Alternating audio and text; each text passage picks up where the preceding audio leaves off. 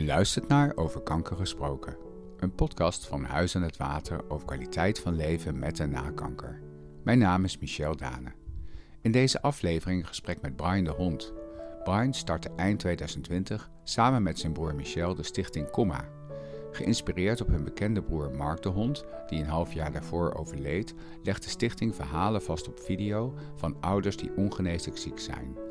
Hierdoor kunnen de kinderen hun vroeg overleden vader of moeder later beter leren kennen. Inmiddels zijn er meer dan 100 gesprekken opgenomen. In deze podcast praat Brian over Mark, het ontstaan van de stichting en hoe ze de interviews opnemen. Ook deelt hij een scoop over de stichting. Wat is jouw connectie met kanker? Nou ja, sowieso bij mij, net zoals ja, het zal voor bijna iedereen wel herkenbaar zijn, zijn er ja, meerdere mensen die heel dicht bij mij staan, hebben op een gegeven moment in mijn leven uh, kanker gekregen. Um, begonnen met mijn opa, met wie ik heel dichtbij was. En die is uh, ja, daarin helaas komen te overlijden. Dat was de eerste keer dat het echt ja, heel dichtbij kwam. Hoe oud was je toen?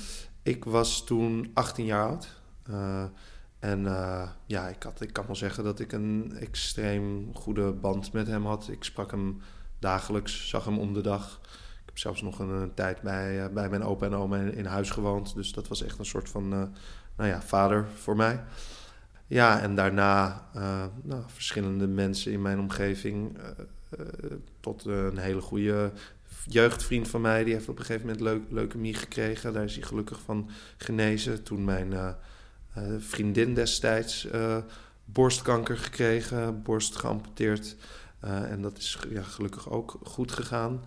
Uh, en ja, en toen vorig jaar mijn, uh, of nou ja, een paar jaar geleden mijn, uh, mijn broer. Dus ja, eigenlijk heel veel, op heel veel verschillende manieren is dat heel dichtbij gekomen. Het is iedere keer opnieuw weer naar je toegekomen. Ja, ja, ja, ik weet niet of dat aan mij ligt, maar nee. Dat, nou, daar gaan we niet vanuit. Nee. Maar wel natuurlijk dat je iedere keer opnieuw weer daarmee ja. te maken had. Ja. Hoe, hoe kijk je nu naar kanker? Wat is dat voor jou? Ja, dat vind ik een vrij moeilijke vraag. Ik denk gewoon dat het uh, ja, helaas een realiteit is waar wij in leven. Dat het vroeg of laat ga je iemand die heel dichtbij uh, bij je staat, gaat ermee te maken krijgen. Of, of jijzelf. En uh, ja, ik denk dat het is helaas zo dat het op die manier ook gewoon ja, haast. En dat zou natuurlijk niet moeten zijn, maar ja, iets, iets gewoons is wat er op een bepaalde manier ook gewoon ja, bij hoort. Ja. en je hebt allebei de varianten meegemaakt, zou ik maar zeggen. Want je hebt het meegemaakt dat mensen weer uh, konden genezen. Ja. En weer verder konden. Ja. Uh, wel geraakt, uh, maar wel verder. En je hebt meegemaakt dat mensen overleden. Ja, ja, ja. zeker. Ja. over je broer, want dat is natuurlijk bijzonder. Want dat was niet alleen iets wat jou geraakt heeft en jouw directe familie, maar veel meer mensen, omdat hij ook een bekende Nederlander was. hoe, hoe heb je dat ervaren, dat dat toen zo ook naar buiten is gekomen. Kun je wat over vertellen over die tijd? Ja, daar kan ik zeker wat over vertellen. In 2002 uh, kreeg hij een, een, tumor in zijn rug die, uh, uh, nou, die destijds verwijderd is. En toen zijn er allemaal fouten gemaakt waar ik nu niet te ver op in zou gaan, want dan zijn we... Dat is weer een heel ander onderwerp. Maar toen is hij daardoor destijds in, in een rolstoel terechtgekomen. en daardoor heeft hij, had hij, dat had hij natuurlijk van huis uit al een heel... Um, nou ja, sterk karakter. Maar door die tegenslag heeft hij destijds ja, geleerd om om te gaan met uh, nou ja, uh, ja, veranderingen, met een ingrijpende verandering. En uh, ja, zo rond die tijd is hij ook ja, een bekende, bekende Nederlander geworden. Of, en, en, daardoor stond hij natuurlijk altijd wel al in de belangstelling. Niet, niet alleen door, door nou ja, wat hij deed, maar ook nou, dat hele verhaal van ja, dat, dat ongeluk wat, wat, wat hij had meegemaakt. En op dat vlak, toen hij, nou ja, toen er inmiddels uh, ja, drie jaar geleden, een kleine drie jaar geleden, weer kanker bij hem uh, geconstateerd werd, ja, was, was hij daar en daardoor ik ook wel een beetje bekend met die aandacht die, die er om hem uh, heen hing. En ja, toen hij weer zoiets ongelukkigs meemaakte, had dat wel al ervoor gezorgd dat je een bepaalde ja, geschiedenis daarmee had. En hij heeft er vervolgens heel zelf heel erg bewust voor gekozen om het heel erg in de ja, heel erg publiekelijk daarmee om te gaan met, met ja, het, het ongeluk wat hem weer ten deel viel. En ik moet wel zeggen dat dat in eerste instantie voor mij, um, zeker bijvoorbeeld, hij heeft dan, nou dat is voor sommige mensen wel bekend. Ik denk de meeste mensen wel bekend dat hij toen een documentaire heeft laten maken. Hij heeft zich het laatste jaar van zijn leven laten volgen door een cameraploeg. door, door Nada Fanny eigenlijk. Cameraploeg, het was eigenlijk Nada Fanny in haar, in haar eentje die dat filmde en ook die documentaire maakte. En ehm, ja, in eerste instantie vond ik dat wel lastig. Want ik dacht, ja, we gaan zo'n moeilijke periode in, een hele intieme periode. Ja, is het nou wel zo'n goed idee dat dat dan allemaal op camera wordt vastgelegd? Maar ik moet zeggen dat in hindsight dat, dat, uh, ja, dat hij daar een stukje verder in was dan ik. En dat hij dat eigenlijk heel goed heeft gezien. Omdat ja, dat document wat dat heeft opgeleverd, dat is natuurlijk ja, voor altijd daar. En ik denk dat dat een heel prachtig document is. Niet alleen voor zijn, uh, voor, zijn, nou, voor zijn familie, waaronder ik, maar ook voornamelijk voor zijn kinderen. En ook nou ja, door de stichting die wij nu zijn begonnen, door de mensen die wij nu spreken, uh, ja, krijg ik wekelijks meerdere keren te horen hoeveel steun zij hebben aan, uh, ja, aan, aan, aan die documentaire. En waar jij in het begin bedenkingen ja, bij had. Heb je die ook met hem gedeeld, die bedenkingen? Zeker, zeker. Ik heb in het begin zeker gezegd van, nou ja, want nou, hij, hield ervan, niet dat er daar iets mis mee is, maar om in de belangstelling te staan. En toen hij dat voorstelde, dacht ik van ja, is dit nou wel nodig? Ja, ik weet dat je graag, nou ja, ja graag ja, ja, bekend bent en graag aandacht krijgt voor de dingen die je doet. En zou dit nou net niet iets moeten zijn waar, waar, dat, ja, waar je dat niet zou moeten hebben? Maar hij was heel duidelijk. Hij zei: Nee, ik denk dat dit een prachtige, prachtig documentaire kan, uh, uh, ja, kan worden. En uh, nou ja, daar heeft hij volkomen gelijk in gehad. Ja, en, en, eigenlijk ben je op die hele gedachte doorgegaan, want je noemde net al de stichting. Stichting Comma, ja. wat je begonnen bent samen met je andere broer, ja. Michel. En dat was vorig jaar december. Ja. En het heeft een enorme vlucht genomen. Hoe is dat gegaan? Ja, nou, dat, het was eigenlijk. Die, die documentaire was één, uh, nou ja, zou ik zeggen, pilaar van waar dat uit voortgekomen is. Maar nog veel belangrijker was dat hij, uh, een klein stapje terug, zijn moeder, het is namelijk mijn halfbroer, zijn biologische moeder is overleden toen Mark en mijn andere halfbroer drie en één jaar oud waren. En uh, ja, hij had, hij had zelf nul beeldmateriaal. Het waren natuurlijk ook andere tijden, maar hij had totaal geen beeld. Hij had wel wat foto's en een, een cassettetapeje van uh, ja, een, een, ja, nog niet eens een minuut... waarop zij een kleine boodschap naar mijn twee broers insprak. Uh, ja, en dus hij heeft dat zijn hele leven gemist. Mijn vader is vrij snel hertrouwd met mijn moeder. En mijn moeder was wel ja, moeder voor hun, want zij waren nog zo jong. Dus in dat opzicht had hij zeker ja, een moeder. Maar ja, zijn biologische moeder, dat, dat miste hij. Dan had hij eigenlijk een minuutje, ja, een minuutje op, een, op een tapeje van een cassettebandje. Ja, en daarom had hij besloten toen hij wist dat nou ja, zijn kinderen uh, hetzelfde lot, uh, nou ja, hetzelfde zouden meemaken als, als, als dat hij had meegemaakt. Want zijn uh, dochter Livia was drie en zijn zoon James was één. Eigenlijk precies dezelfde leeftijd als Mark en Micho, mijn andere broer, waren toen hun biologische moeder kwam te overlijden. Ja, toen dacht hij, ja, ik wil dat zij zoveel mogelijk beeldmateriaal van mij hebben. En dan niet alleen beeldmateriaal van ja, misschien een programma wat ik heb gemaakt of, of zo'n documentaire. Documentaire waar je net over ja, sprak. Waar, waar ik daar net over sprak. Maar ook echt gewoon interviews waarin ik bespreek ja, wat ik belangrijk vind, hoe mijn jeugd eruit zag, wat mijn kernwaarden zijn, mooie anekdotes die ik ophaal, wat ik belangrijk voor hun vind, om te vertellen wat zij met mij doen, wat ik, wat ik met hun doe. Uh, dus hij heeft toen heel bewust, heeft hij zich een keer of, nou ja, ik geloof wel tien keer het idee was om zelfs 27 keer in een theatertour. Uh, dat, uh, ja, ja waarom 27? Ja, nou, hij had eigenlijk al een, een theatertour staan voordat hij ja, wist dat hij ziek was. En toen dacht hij, ja, die hele theatertour die hij had staan, dat hoefde van hem allemaal niet meer. Dat vond hij niet meer zo relevant voor hemzelf.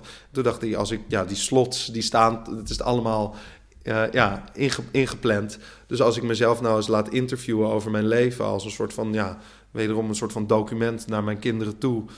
Uh, nou ja, toen kwam de hele corona er tussendoor en uiteindelijk heeft hij zich maar, tussen aanhalingstekens, tien keer laten interviewen door ja, verschillende... Nee, Claudia de Brij, hij had natuurlijk het geluk dat door de wereld waar hij in zat... dat hij een Paul de Leeuw, een Claudia de Brij... en nou ja, allemaal mensen die er uitermate geschikt uh, voor waren... en uitermate bekwaam in zijn om hem te interviewen... zich over verschillende facetten in zijn leven te laten interviewen... En ja, zo heeft hij een, ja, ja, ik denk in totaal wel twintig uur van beeldmateriaal voor zijn kinderen. Uh, Want is dat steeds, denk je, zijn drijfveer geweest? Omdat hij dat zelf in feite met zijn moeder gemist heeft, wil hij eigenlijk alles doen, als vertaal ik dan even, om te zorgen dat zijn kinderen in ieder geval heel goed wist, weten later eigenlijk, hè, wie hun vader was. Ja. dat is echt de drijfveer geweest. Dat was echt de drijfveer. Kijk, tuurlijk kan je andere mensen over jou laten vertellen. Hè. En kan, kan, kan, kan zijn vrouw Ramona tegen zijn kinderen laten vertellen... nou ja, Mark was dit en Mark deed dat en Mark hield heel erg van voetbal. Maar ja, als je zelf uh, ja, met een uh, Umberto dan een uur gaat praten over, over voetbal... en wat voetbal met je doet en waarom... ja, dan, dan, dan dat is natuurlijk heel erg anders. En ook ja, bijvoorbeeld over nou, hoe Ramona en Mark elkaar hebben leren kennen. Ja, Ramona die kan later wel aan hun kinderen vertellen... nou, ik weet nog hoe die eerste date was, maar het is natuurlijk ook prachtig om voor de kinderen te horen. Nou ja, hoe was, hoe was die eerste date en wat vond, wat vond jij leuk aan Ramona en, en ja, waarom viel je op haar? Dus uh, toen hij helemaal kwam te overlijden, toen um, nou moet ik heel eerlijk zeggen dat uiteindelijk het, het, het, het, uiteindelijke licht lichtje van mijn broer vandaan kwam. Mijn andere broer Michel dus. Wij zaten wel samen omdat er zo overweldigend veel mooie reacties kwamen over ja, hoe hij met zijn uh, uiteindelijk naderende einde om was gegaan, dachten Michel en ik wel van ja, we willen hier gewoon iets mee doen. We willen die positiviteit omzetten in uh, ja, ja, dat we dat voort kunnen zetten. En toen ja, in dat gesprek viel uiteindelijk het kwartje bij Michel. En ik was natuurlijk gelijk on boord van ja, het is zo mooi dat hij dat heeft kunnen doen. Maar hij had al die connecties. En het is zo logisch dat als je te horen krijgt dat je niet alleen dat je kanker krijgt, maar ook dat je niet beter wordt. Dat er zoveel andere dingen, zoveel primaire zorg waar je eerst rekening mee moet houden. Dat nou, zoiets wat zeker voor de kinderen later zo waardevol kan zijn, dat dat er een beetje bij inschiet. En toen was eigenlijk het idee voor Stichting Comma ja, binnen, binnen no time geboren. En ja, besloten we gewoon een stichting op te richten. En, en wanneer hebben jullie dat besloten? Want was, was Mark... Nee, Mark was inmiddels overleden. Ik denk dat het... Nou, Mark is dus op 3 juni 2020 overleden. Ik denk, ik weet eigenlijk vrij zeker dat het op 16 juni... Uh, eigenlijk binnen een uur het hele plan op papier stond. Dus ja, dat weet je nog zelfs als datum. Ja, ja, want ja, ik voelde toen ook wel... Um, al, ja, het was zo'n... Voor mij persoonlijk ook een heel belangrijk moment. Omdat ik zelf, ik heb de laatste twee maanden bij Mark in huis gewoond. Bij Mark en Ramona en de kinderen. Om ja, hun te helpen.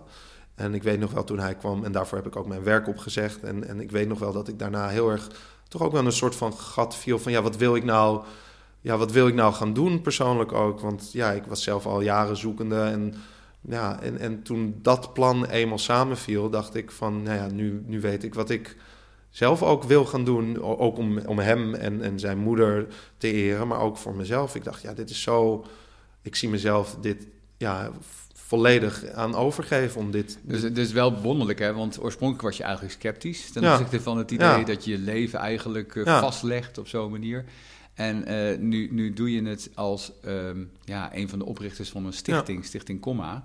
En dat is dus eigenlijk wat het zei in het begin. Hè? Dat is de, ook een, eigenlijk de belangrijkste pijler. Want de eerste pijler was dus die documentaire. Maar die tweede, dat is echt de intentie die Mark had om herinneringen te maken voor zijn kinderen. Zoals hij dat niet had van zijn eigen moeder. En dan weer die vraag, wat is er daarna gebeurd? Ja, ja, ik, ik, wil trouwens wel even zeggen, ik was, niet, uh, ik was nooit sceptisch over die interviews die hij zei. Ik was sceptisch over de documentaire. Het naar buiten brengen. Ja, naar buiten brengen. Die interviews vond ik natuurlijk vanaf dag één ja, een prachtig idee. Um, nou ja, toen, dus wij zijn toen, uh, nou, uh, het moet natuurlijk, heeft het nogal wat voet in de aarde om zo'n stichting te starten. En dat heeft een paar maanden geduurd. En toen zijn we 3 december zijn we gelanceerd. We mochten, nou ja, dat is dan ook de mazzel die je hebt uh, vanwege Mark's verhaal, wat natuurlijk ook bekend uh, ja, en de bekendheid die hij genoot, mochten wij onze stichting officieel lanceren bij, uh, bij Bo aan tafel. ja, maar wij wisten niet, krijgen we één aanmelding, krijgen we vijf aanmeldingen, krijgen we ja, honderd aanmeldingen. Um, je hebt natuurlijk geen idee van hoe dit... Nee, nee. We hadden wel, iets van vooronderzoek gedaan? We hebben wel een beetje vooronderzoek gedaan naar ja, hoeveel mensen in de, ja, in de doelgroep, ja, in de leeftijdscategorie van mensen die jonge kinderen ja, hebben, zouden uh, eventueel of komen gemiddeld per jaar te overlijden. Want nogmaals, volgens mij heb ik het eigenlijk helemaal niet heel duidelijk gezegd. Wat wij dus doen is precies dat. Wij, je kan je bij ons aanmelden uh, als je een uh, ouder bent en je hebt tenminste één kind van 12 jaar of jonger en je weet dat je uitbehandeld bent. dan komen wij langs, dan maken wij een portret. dat doen wij in gespreksvorm. dat gesprek kan drie kwartier duren, dat gesprek kan drie uur duren. We nemen echt alle tijd die ervoor nodig is. En in dat gesprek ja, gaan we eigenlijk vanaf nou, we beginnen vaak bij het begin. Waar ben je geboren? Hoe zag je jeugd eruit? Weet je nog wat je vroeger uh, worden wil, wilde? Ehm, wat was de familiesamenstelling? Uh, wat vond je leuk om te doen? Haalde je veel kattenkwaad uit? Hoe was het op school? En dan... Echt om een beeld te krijgen van wie is die persoon? Ja, wie is die persoon? We willen eigenlijk gewoon in dat gesprek zo goed mogelijk ja, diegene laten vertellen over, nou ja, van kinds af aan tot nu.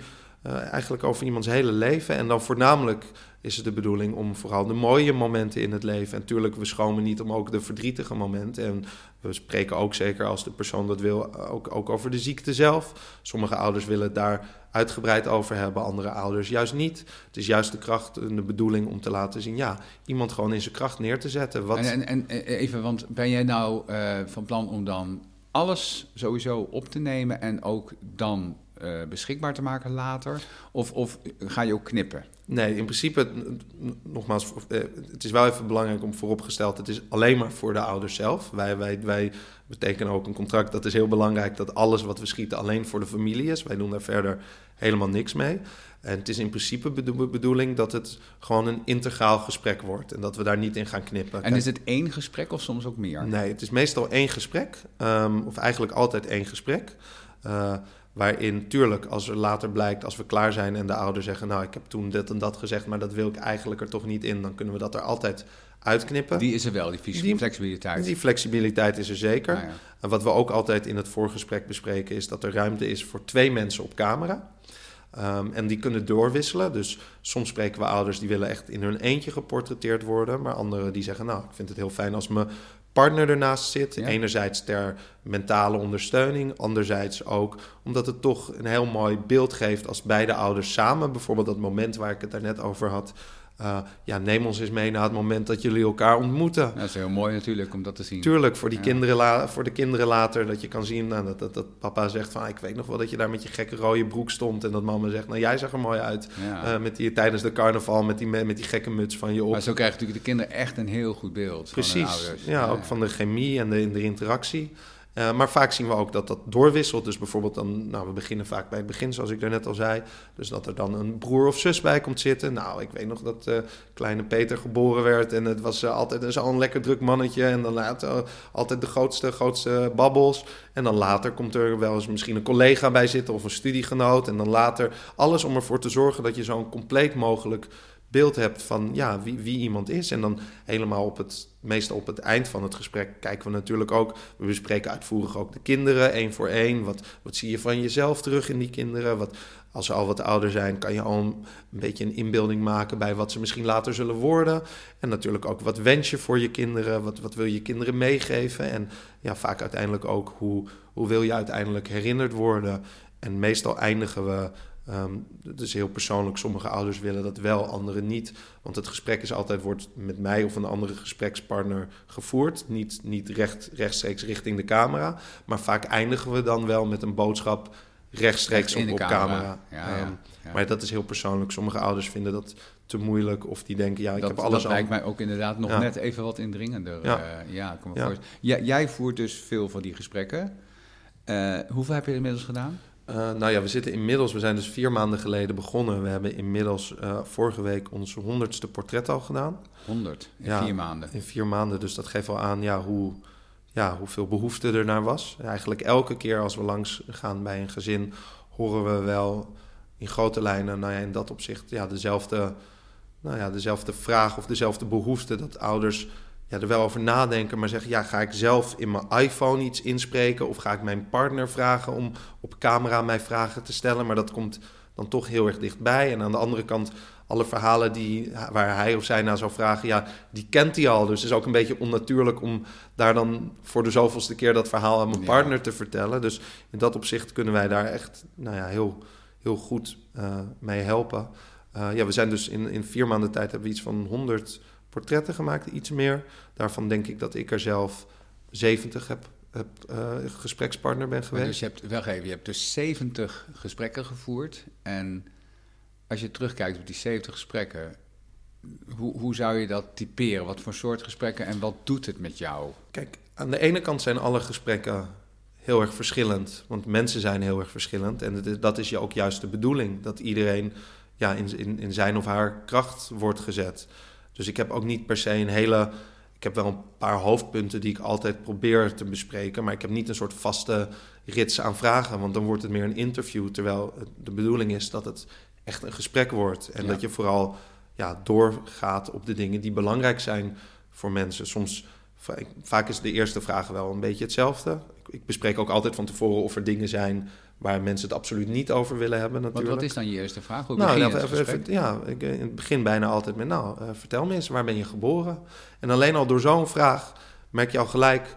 Kijk, sommige mensen zeggen, nou, ik ben geboren in Drachten, daar heb ik 18 jaar gewoond, toen ben ik naar Rotterdam verhuisd en dat was een prachtige tijd. Dan vraag ik natuurlijk, en waarom was Rotterdam zo'n prachtige tijd? Dan ga ik niet zeggen, ho, ho, ho, ho, we zitten nog in Drachten. Je gaat mee, hè? Ja, je moet altijd meegaan in het gesprek en dan komt er vanzelf naar voren ja, wat er belangrijk is. En in, in het voorgesprek, en dat is eigenlijk denk ik wel heel, heel ja, mooi om te zien. In het voorgesprek zeggen we eigenlijk altijd: probeer zo min mogelijk voor te bereiden. Want je ziet toch dat in een spontaan gesprek de, ja, het meest eerlijke en daardoor het meest ja, echte en mooie portret oplevert. Um, dus ja, probeer zo min mogelijk voor te bereiden. Maar ehm, wat wel fijn kan zijn, voornamelijk voor de eigen gemoedsrust, is misschien een klein lijstje meer met steekwoorden te maken mm. van onderwerpen die je sowieso wil bespreken. En als we dan klaar zijn, kunnen we de lijst erbij, dat lijstje erbij pakken en kijken of alles wel aan bod gekomen. En eigenlijk 9 van de, of nou, ik zou zeggen 69 van de 70 gesprekken die ik heb gedaan, misschien 68. Als je dat lijstje er dan bij pakt, is alles als vanzelf aan bod gekomen. Omdat, ja, nogmaals, je laat het gesprek daar gaan waar, waar, waar de ouders over willen spreken. Ja, je bent eigenlijk heel erg dienstbaar hè, aan de ander. Ja, ik ben gewoon oprecht gewoon geïnteresseerd in ja, wie er tegenover me zit. En, want het is niet zomaar iets om te vragen aan iemand uh, waarvan je weet dat hij binnenkort zal overlijden... en zijn kinderen en zijn partner zal moeten loslaten... om dat iedere keer weer helemaal uh, naar voren te brengen. En daarom vroeg ik ook van, wat doet dat met jou... Ja om dan 70 van die gesprekken in zo'n korte tijd te voeren. Kun je er iets over vertellen wat dat, wat dat voor jou betekent? Ja, nou ja, kijk, ja, het, klinkt heel gek. En ik, ja, mensen vragen me dit vaker uit mijn persoonlijke kring... of ook ouders waar we, uh, waar we langs gaan. Maar omdat ja, de gesprekken vaak toch voor, voor 90% over het leven gaan... en 10% over de dood. En omdat het heel erg ja, dankbaar werk is... mensen zijn altijd ja, heel, heel blij dat wij ze op deze manier eh, nog kunnen helpen met, met, met, ja, met, met, met, met zo'n portret. Ja, zijn de meeste gesprekken, tuurlijk, er wordt ook vaak genoeg, uh, komt, komt er verdriet aan bod en er wordt ook vaak genoeg gehuild. Maar het overgrote gedeelte van de gesprekken zijn ook heel erg inspirerend. En ook ja, gewoon, misschien klinkt misschien gek, maar mooi als mensen vertellen over hun mooiste ervaringen of hoe, ontroerd ze waren toen hun eerste zoon of tweede dochter of geboren werd. En, en, en wat ze allemaal vol trots vertellen over wat ze, nou, wat hun, wat, wat, over hun kinderen en wat ze terugzien van hunzelf in hun kinderen en wat ze hun kinderen. Dan, kijk, tuurlijk is de reden dat we langs gaan altijd in en in verdrietig. Maar de gesprekken zelf zijn vaak gewoon heel erg mooi en inspirerend en ontroerend. En ja, daardoor het raakt me natuurlijk, want anders zou ik dit werk niet kunnen doen, denk ik. Maar ja, daardoor ga je vaak misschien wel nog met meer energie weg dan dat, dan dat je uh, aankomt. Ja, ik kan me dat echt wel voorstellen. Ja. Lijkt me heel bijzonder. Wat is je eigen achtergrond? Um, nou, ik heb zelf um, eigenlijk van alles en nog wat gedaan. Ik denk wat voor mij uh, op het professionele vlak ervoor gezorgd heeft dat ik, nou, het meest mij hiermee geholpen heeft. Ik heb een tijd bij de televisie gewerkt. Uh, ook als, uh, ja, op de redactie en uh, ook itemregie. Dus daarin heb ik ook wel geleerd om nou ja, gesprekken te voeren. Maar ik denk nog veel belangrijker dan dat is zeker de, nou ja, wat ik eigenlijk aan het begin van dit gesprek zei. Ik heb op verschillende momenten in mijn leven te maken gehad met mensen die kanker hadden en wisten dat ze daaraan zouden overlijden of nou ja, beter zijn geworden. En zeker ook die laatste paar maanden bij mijn broer in huis. ja, heb ik zoveel gesprekken gehad over, nou ja, precies die ik nu dus ook voor de stichting voer. Dus eigenlijk die combina combinatie van factoren denken dat ik uh, ja, dan ja, kan doen wat, ik, uh, wat ja, ik nu doe. Ja, mooi. Hele mooie brede achtergrond die helpt om ja, dit zo mooi naar voren te brengen. Ik ben even aan het uh, me afvragen. Um, jij hebt ook een soort van, je, je, laat de mensen een lijstje maken, maar ik denk dat je zelf ook wel een soort idee hebt van wat zouden de uh, kinderen die later volwassen zijn, ja. groter zijn, heel graag willen weten.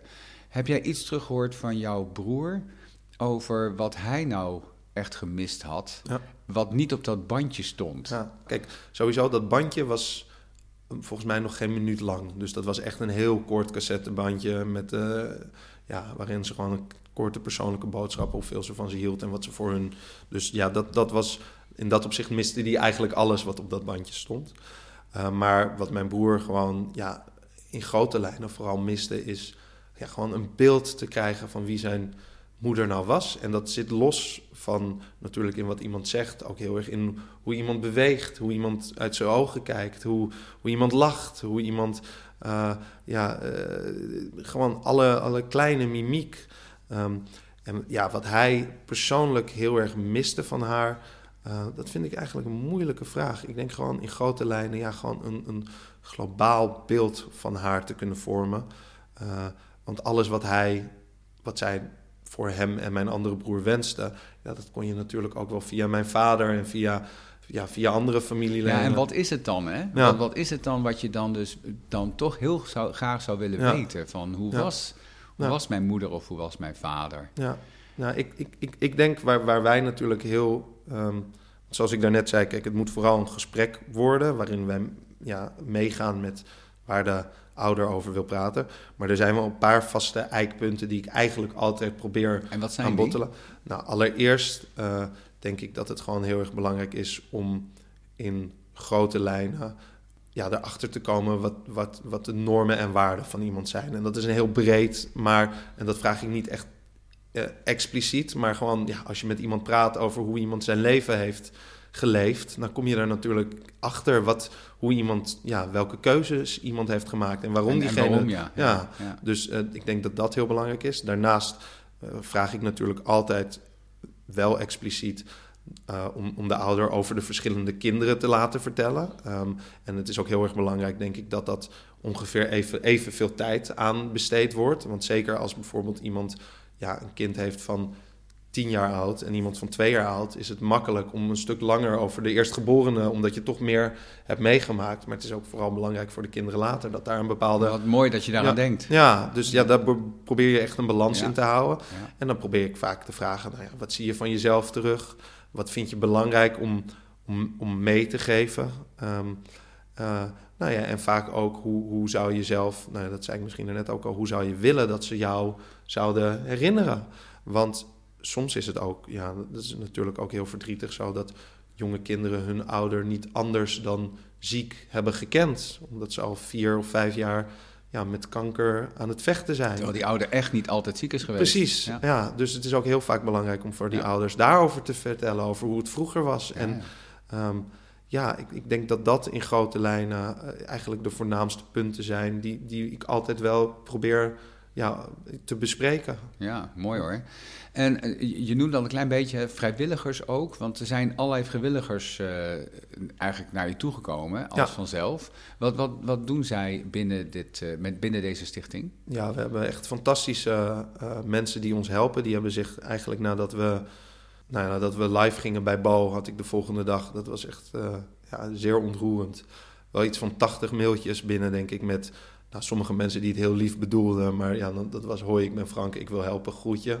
Nou ja, dat, dat, dat, dat was heel lief. Die hebben we allemaal keurig een mail teruggestuurd. Maar, um, ja, maar ja, dat was misschien niet degene die we op dat moment het hardst nodig hadden. Maar we hadden ook aanmeldingen van allerlei mensen die voornamelijk op het ja, gesprekspartnervlak ons wilden helpen. En dat zijn, uiteindelijk hebben we daar uh, nu uh, hebben we tien vrijwilligers, of nou, negen geloof ik, negen vrijwilligers die ons helpen.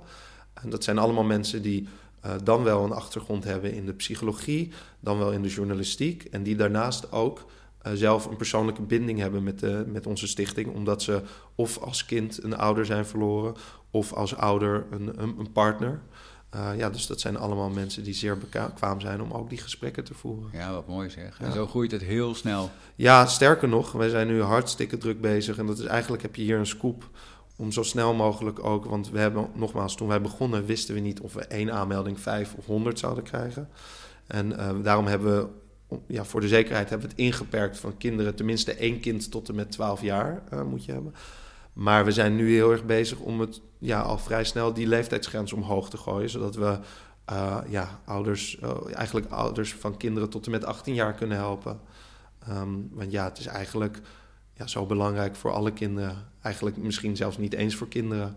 Ik bedoel, ook als je 22 bent of 25 kan het super fijn zijn om zo'n uh, portret ik kan je... me goed voorstellen. Wat, wat krijgen mensen? Ze krijgen die opname. Ja. Maar ze krijgen nog meer, geloof ik. Ja, hè? ja. Nou, als je, dus, je kan via de website kan je een aanmeldingsformulier in, uh, invullen. Dan bellen we altijd binnen 24 uur, maar vaak binnen het uur al terug om nou ja, eerst uh, uh, ja, alle vragen die er mogelijk nog leven te beantwoorden. En ook ja, mensen toch een beetje, ja, voor zover mogelijk, ook een beetje op hun nou ja, een beetje uitleg te geven over hoe het gaat. En uh, ja, op die manier ook een beetje wat meer gerust te stellen. Want iedereen vindt het toch, dat snap ik heel erg goed, uh, spannend. En als we dan willen, kunnen we een afspraak inplannen. We kunnen eigenlijk altijd binnen, binnen een week een afspraak maken.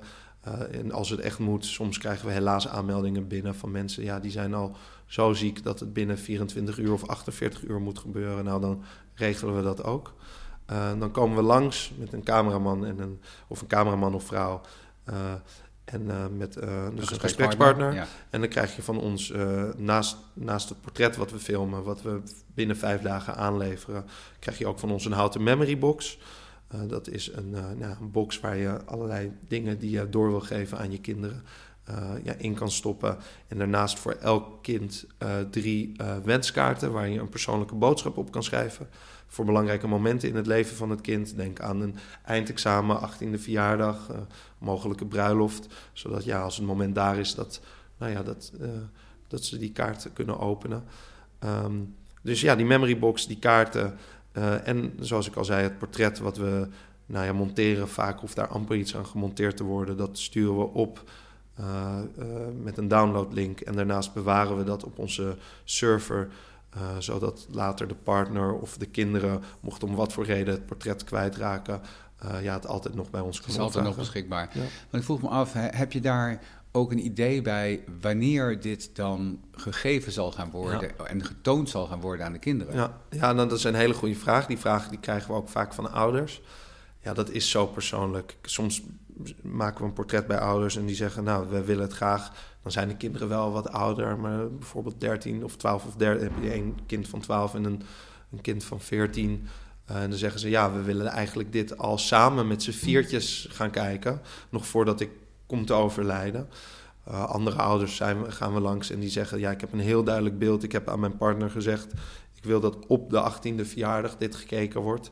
Ja, en anderen zeggen, ja, we wachten tot wanneer het kind, we vertellen dat het bestaat en we, we wachten tot wanneer ons kind uh, ernaar vraagt. Uh, ja, ik denk dat dat zo persoonlijk is. Heel persoonlijk, ja. ja. ja. Uh, Stichting Comma. Stichting Comma. Waarom heet het zo? Nou ja, dat, het, het, idee is eigenlijk dat we een punt, een komma proberen te maken. Ja, een punt geen eind, geen maar het gaat zijn, door. Maar ja, ja, het gaat altijd door. En dat op deze manier ja, we toch iemand nou ja, een beetje in leven kunnen laten. Wat ontzettend mooi werk en heel erg veel succes met uh, het verder uitbouwen van dit ja. prachtige initiatief. Dankjewel. En erg leuk om hierover gesproken te hebben. Nou, hartstikke bedankt dat ik, uh, dat ik erover mocht spreken.